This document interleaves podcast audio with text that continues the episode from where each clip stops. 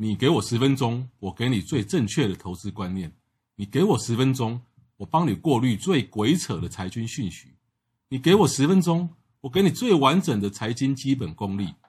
这个节目只靠腰不置入，这个节目只靠腰不卖商品。我是黄国华，人称总干事，每天十分钟来靠腰，给你满满的知识回报。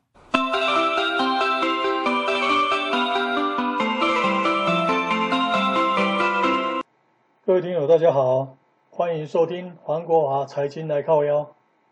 我是保险区块的 Pro 张。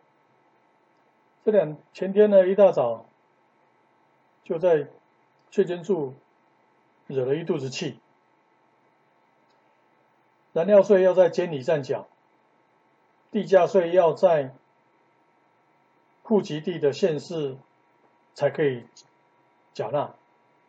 只有所得税是国税，全国各地的税捐处都可以刷单缴。那对我们来讲，通通是要缴给国家的钱，为什么要分这么多地方呢？啊，能够简化，为什么不简化？以前常常参加社运活动，次数多了。跟那些便衣的阿 Sir 也熟了，常常听他们在埋怨勤务多，而且是越来越多。后来才知道，新来的主管，新官上任三把火，都会有新的想法做法。可是呢，又不好意思将前任学长的所做的砍掉。所以呢，基层的人员工作就越来越多，越来越忙。这两天金管会也是这样子，好不容易呢，终于大破大立，砍掉了一千多条不合时宜的条款。我想从民国三十几年上海时代，到今天在台湾台北，这七八十年来。社会进步多快，但是那些条款还是西西严严的呀，阻碍着我们。终于要删掉了，这是非常值得拍手的事情。可是后来想想，他们不做也不行啊。为什么？因为新的方式一直一直逼近。比如说前天。开始上线的 Lipay，消费者可以在手机上面处理保险跟贷款的这些事务，让消费者可以直接在手机上面扫码身份调查，然后快速的缴费。另一方面呢，也可以比较各家银行的贷款利率。条件省下了我们一通在网络上这样子查过来查过去，大家想想是不是很方便呢？当然最开始呢会从简单的一些保险开始，但是起码它可以设定提醒我们什么时候要缴费了。哦，这跟。常常寄挂号通知，我们人不在家，没有办法及时收到缴费通知，有很大的改变。我们当场就可以去缴费了，啊，不会造成保单的停效，这一点就非常值得欧乐啊。当然，除了这以外呢，寿险公会也不甘示弱，早就在。几个月前成立一个平台，保护只要在一家理赔的资料送件之后，其他家也会自动理赔。但是我想想，这好像也不太妥嘞。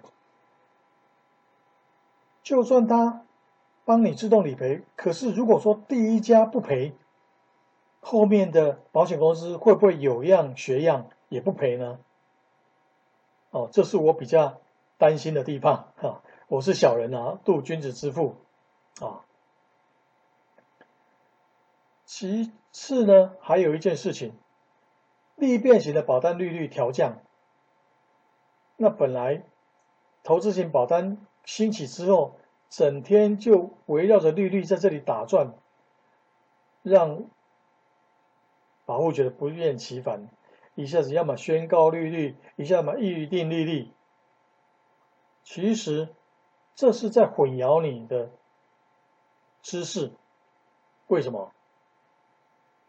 因为银行始终都用固定利率跟机动利率两种吧？你是不是觉得很清楚呢？那来到保险公司呢？为什么要改变名词？其实。目的是一样的，啊，就是不想让你太清楚。另外一个好消息是，明年旅平险要降价，为什么会想笑呢？因为区区十趴，旅平险大概都都几百块钱，降个十趴几十块钱，顶多是一个便当钱。可是我觉得。寿险、医疗险那些比较贵啊，那些怎么从来没有听说要降价呢？反而是旅平险在降价呢，因为出险率降低嘛，因为疫情的关系不能出国嘛，啊，所以呢，金管会就责成保险公司呢，你必须要降价。唉，聊胜于无啊。还有一件事情呢。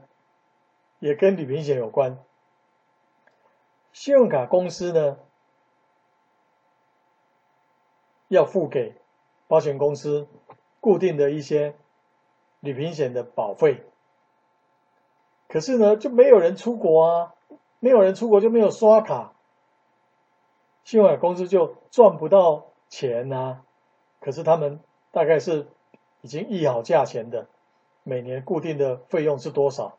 就好像在保公司要跟台湾的保险公司固定收多少费用，类似吧，啊，所以我只想说，希望这一波疫情能不能快点快点过去，让我们能够出国。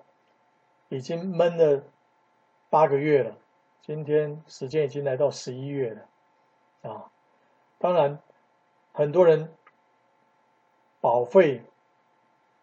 还是要照缴，虽然收入减少，这也是一件很痛苦的事情，啊，当然，呃，多关照一些资料布洛格的 news，看看有没有什么可以帮得上各位的忙，啊，谢谢。